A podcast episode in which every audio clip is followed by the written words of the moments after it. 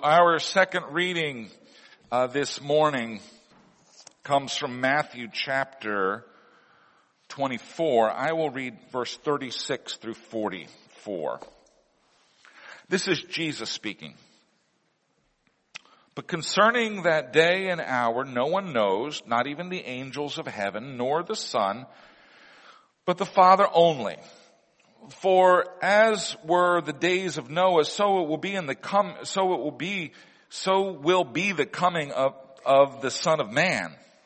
For as in those days before the flood, they were eating and drinking, marrying and giving in marriage until the day when Noah entered the ark.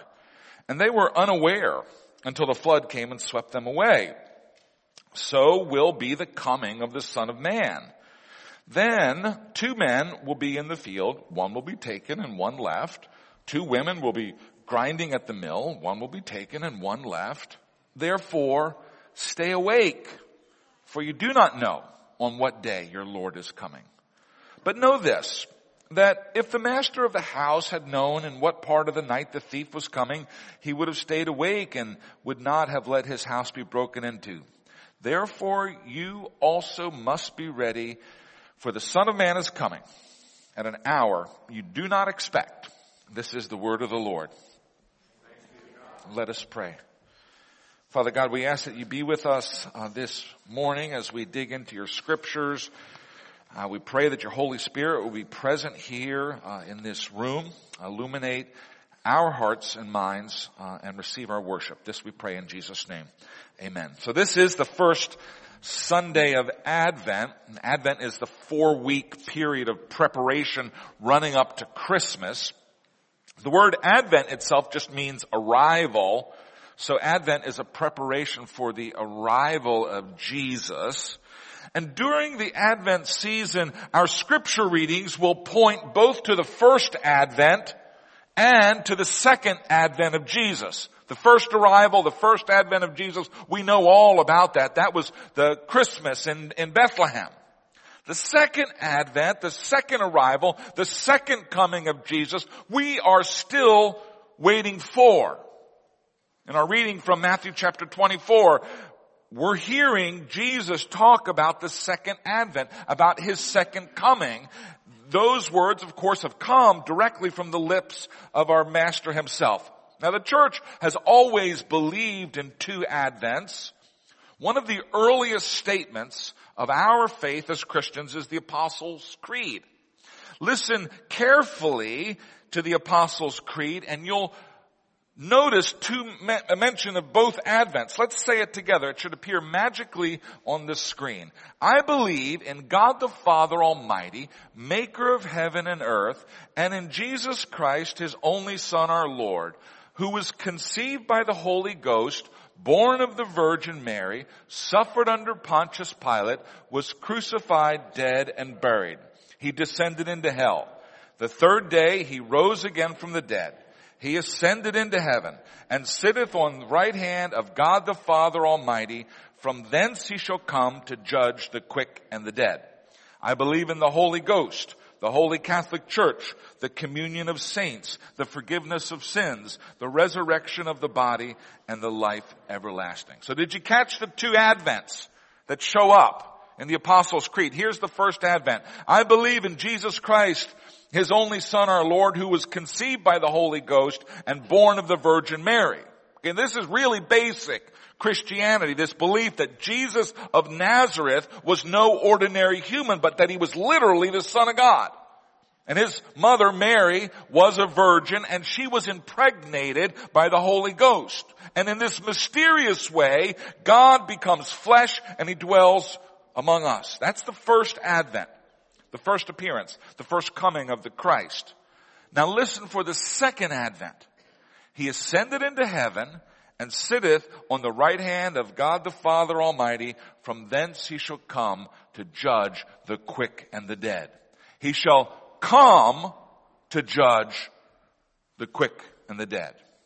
He was here once, He arrived on that first Christmas morning, but he will come again and his second coming will be as visible and as fleshly as his first coming. When Christians say that they believe that he shall come to judge the quick and the, get, and the dead, they don't mean that he's going to come as some kind of spirit or that he'll come as the church or that as the Swedenborgians believe that he'll come as a series of books on a shelf. What we mean by saying he shall come to judge the quick and the dead is that he will come in his resurrected, glorified human body. The first time he came, he came as a little baby. He came to be a suffering servant. He came to be a sacrifice for us. us. And the second time he comes, he's going to come as our judge and as our king. And in Matthew chapter 24, the disciples want to know about this return. Jesus, of course, is still with them at that time there in Matthew 24. But he's already warned them that he's going away and that he'll come back. And so they want to know when this big day is going to be. When he comes back and reveals his full glory and they understand that his return is going to mark the end of one age and the beginning of another age. The conversation in Matthew begins this way. As Jesus sat on the Mount of Olives, his disciples came to him privately saying, tell us when will these things be? And what will be the sign of your coming and of the end of the age? Now notice the link between the second coming and the end of the present age. Many of the Old Testament prophets predicted the end of days or the day of the Lord or the latter days or the last day. Various phrases and expressions are used, but the idea is all the same. The world that we live in, this current age, is filled with sin and suffering. It's filled with injustice and unrighteousness and the day will come when the Lord shows up to settle accounts and to put things to right. He will bring an end to the current order of things and he will start something new and that will happen on what is called in scripture the day of the Lord. And the day of the Lord in the Old Testament prophets always had two sides to it. It always contained both a warning and a promise. The warning are about the judgments that are going to happen on the day of the Lord. Those who are unrighteous, they're going to be judged. They're going to be brought low because of their sins. Our first reading this morning from Isaiah chapter 2 is part of a larger prophecy about the day of the Lord. A little further down in that chapter, beyond what we read, we read these words. The haughty looks of man shall be brought low, and the lofty pride of men shall be humbled, and the Lord alone will be exalted in that day, for the Lord of hosts has a day against all that is proud and lofty, against all that is lifted up, and it shall be brought low. So that's the warning side of the day of the Lord. That's the warning that God's judgment will come out of the blue, the way the flood came in Noah's day, and sin will be punished. You can find similar warnings in Joel and Amos and Hosea, but married to those dire warnings of judgment and wrath are promises of relief and rescue and redemption. As we read earlier this morning in the first part of Isaiah 2, for out of Zion shall go forth the law and the word of the Lord from Jerusalem. He shall judge between nations and shall decide disputes for many people and they shall beat their swords into plowshares and their spears into pruning hooks. Nation shall not lift up sword against nation, neither shall they learn war anymore. The day, well, that's where it ends. There was some more good stuff after that. You can go home and read that a little bit later. This is a promise in scripture of universal peace. We won't need swords anymore. Every sword's going to be converted into a plowshare, or as we might say today, every tank is going to become a tractor.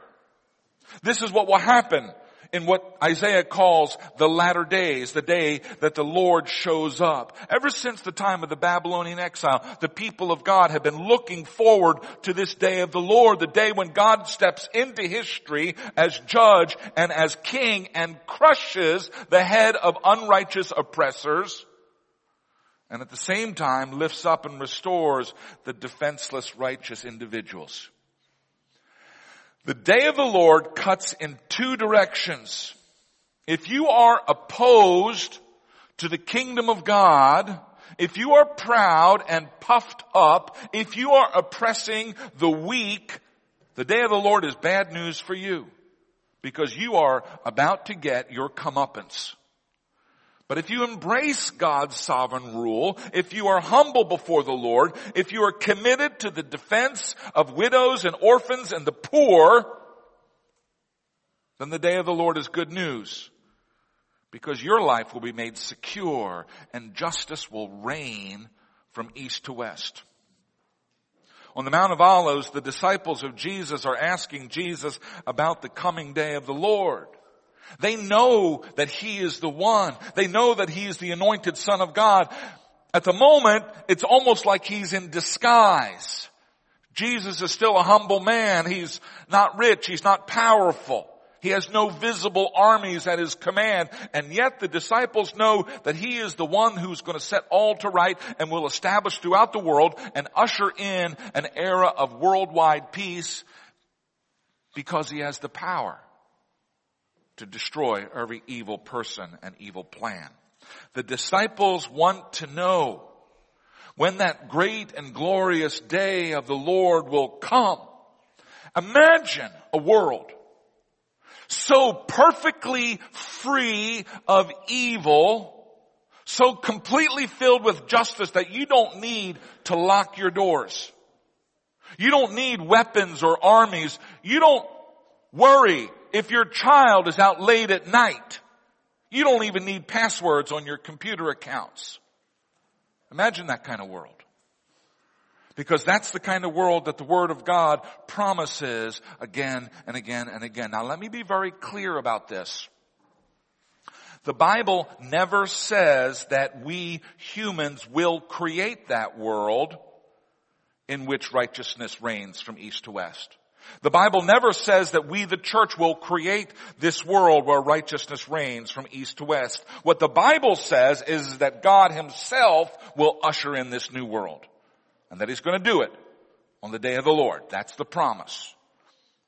And so the disciples who have been with Jesus now for three years and have seen him healing people and casting out devils and performing miracles, creating wine out of water, making food seemingly appear out of nowhere, walking on water, even raising the dead. The disciples know Jesus is who he says he is, that he's fully vested with all the power of Almighty God, and the disciples want to know when this wonderful day of the Lord will finally arrive because they know the promises that have been made by the prophets.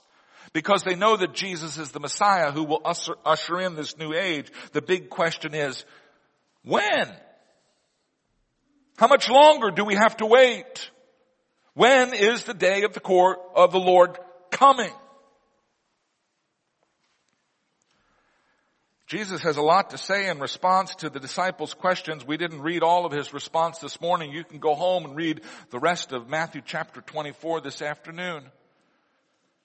But at the end of that chapter, he says this. He says, concerning that day and hour, no one knows, not even the angels in heaven, nor the Son, but the Father only. Therefore, stay awake.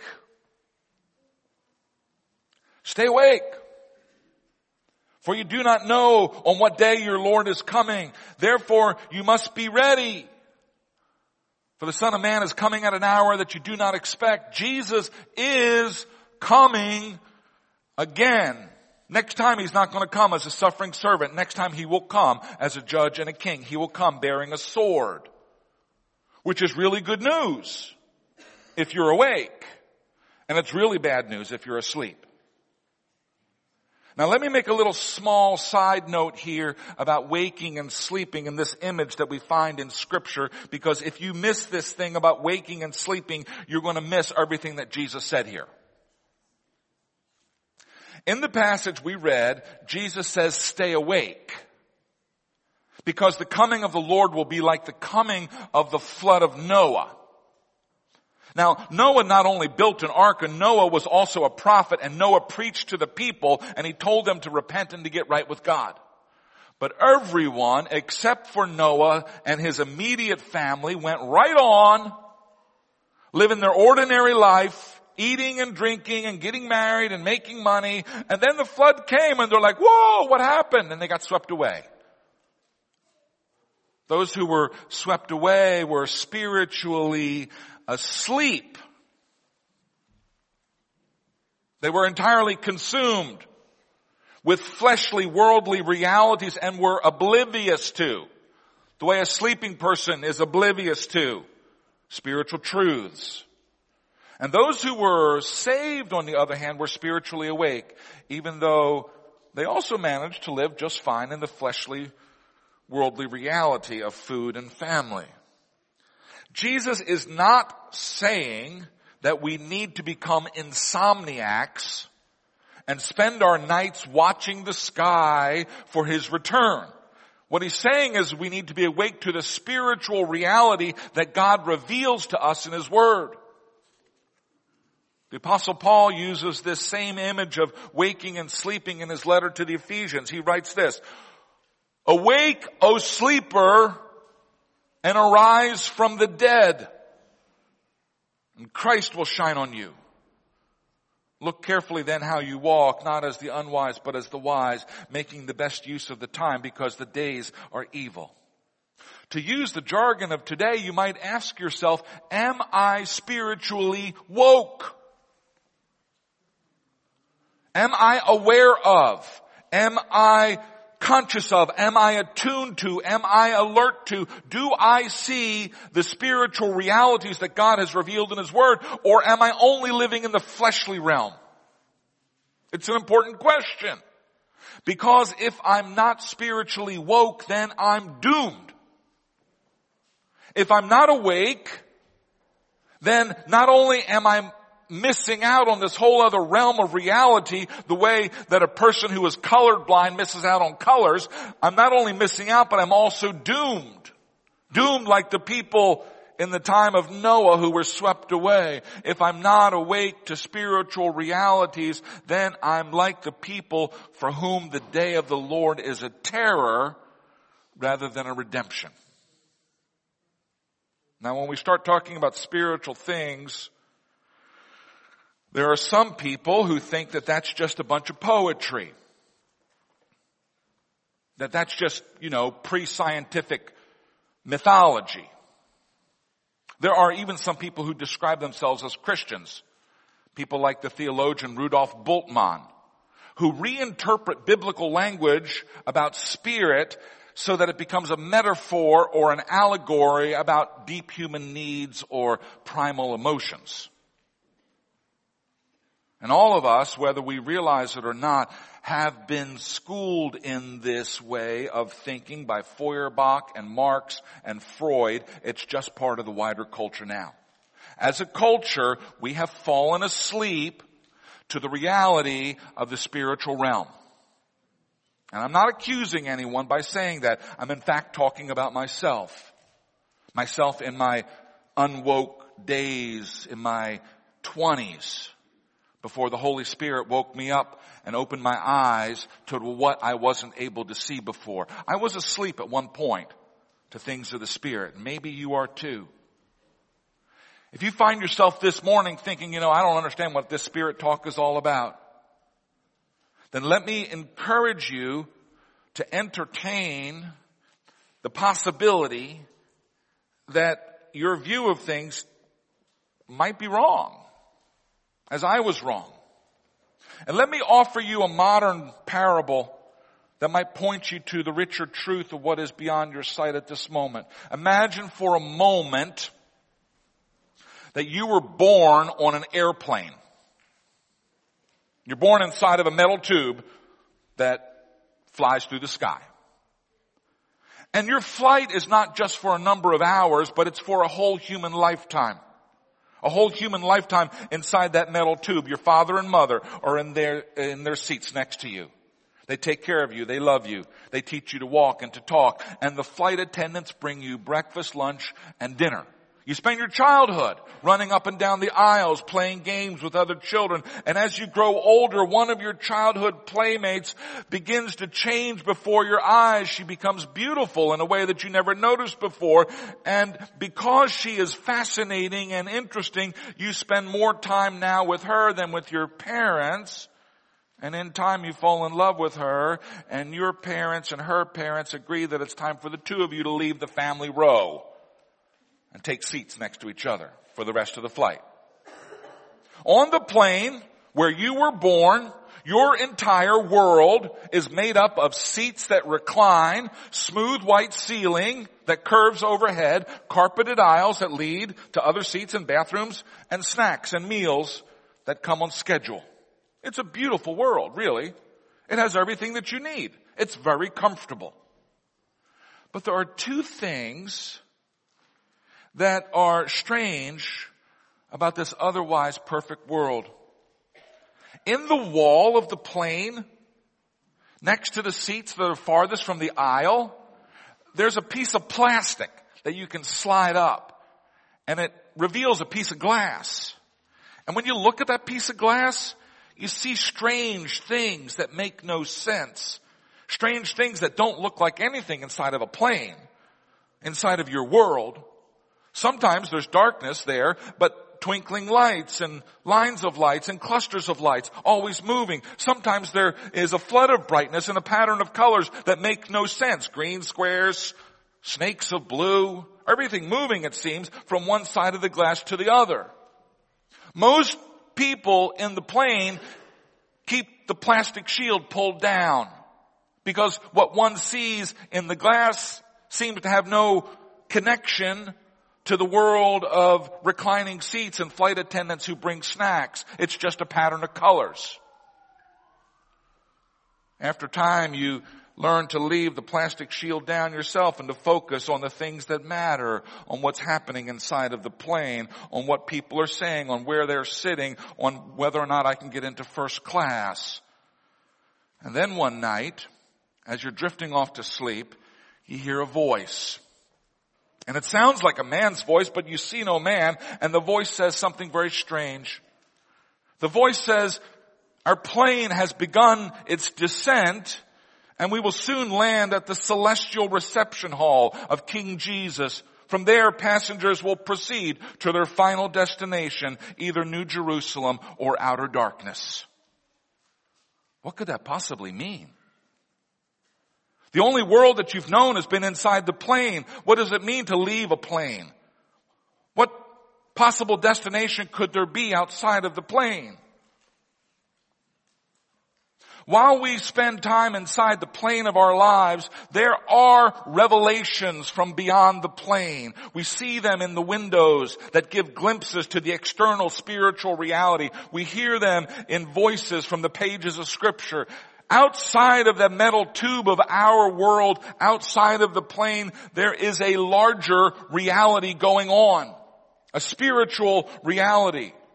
Natural scientists who are concerned with physical reality, with the reality inside the plane, haven't even managed to plumb the full depths of that reality. But that enormous, complex, and gorgeous reality is entirely swallowed up by something vastly larger. Never forget that God made this beautiful world by just working for six days, and He has an infinite number of days available to Him. God has given us glimpses of the larger vastness, the spiritual reality that is outside of this world. One day we will come to an end of the flight. One day we're going to step off the plane and we will step into a world that is in, unimaginably bigger than we ever realized it could be. And when we step into that world, we will wonder why we were so concerned about our reclining seats and the aisles and the luggage compartment and the peanuts that were brought to us by the flight attendants. This world is not all that there is. We are in the belly of something much bigger than we can possibly know. God gives us glimpses of that larger world. God tells us everything that we need to know to be prepared for when the time comes to step into that bigger world. And if we're awake, we will spend eternity with God in the wide open spaces of New Jerusalem. But if we're asleep, we will be forever lost in outer darkness. Jesus said, two men will be in the field. One will be taken and one will be left. Two women will be grinding at the mill. One will be taken and one will be left. Therefore, stay awake. For you don't know when the Lord is coming. One will be taken and one will be left. That's Jesus' description of what will happen on the day when he appears the second time. Those who are awake will be with Christ and those who are asleep will be lost. So let me ask you on this first Sunday of Advent, this season when we especially prepare for the coming of Christmas and for the second coming of Christ, are you awake? Are you awake to the spiritual reality that's larger than the confines of this plane that we live in, in this earthly life? Or are you still asleep thinking there's no reality beyond reclining seats and bags of pretzels? The Bible says that God has written eternity into the heart of every person. And so I believe that every person has some hint that this world is not the whole story. But I also know from my own experience that it is possible, it is possible to willfully close your mind to that larger reality. It is possible to pull down the shade because when you look out that shade, when you look out the window, it shakes up the reality as you know it. Because when you look out the window, it demands that you live in a different way, in a way that is a, a preparation for the coming of the day of the Lord a day when we will meet face to face the one who's created us. Again and again in his preaching, Jesus made crystal clear that we all come to the end of our flight eventually. And that there are only two possible outcomes. One is eternal bliss by being taken into the presence of God. And the other is eternal loss by being shut out from God forever. If you have never made a conscious choice to follow Christ, to say out loud that He is everything He said He was, the Son of God, the Lamb of God who takes away the sins of the world, the Alpha and the Omega, the Word of God who spoke this beautiful world into being. If you've never professed faith in Christ, and said, yes, I will follow Christ and obey his commands, then I encourage you to do that today. You don't have to understand everything about God. You never will. You don't have to understand everything that you glimpse out of the window of the plane of this life. You can choose to follow Christ today with what little you know right now. It's enough. What's required is not complete knowledge of God. What's required is complete trust in God. Trust God today. Take Him at His word. Some part of you already knows the truth. So grab hold of that truth today. Hear the words of Jesus. Stay awake, for you do not know on what day the Lord is coming. Be ready, for the Son of Man is coming at an hour you do not expect. This is the word of the Lord. Let us pray. Father God, we honor you and we bless your name and we thank you that you give us glimpses of the larger world outside of this beautiful world where we live now. We pray that we would be prepared to meet you, that we would find room in our hearts for Christ and that we would be awake to the spiritual realities that you have revealed uh, in the pages of scripture. That's our prayer this day. In Jesus' name, amen.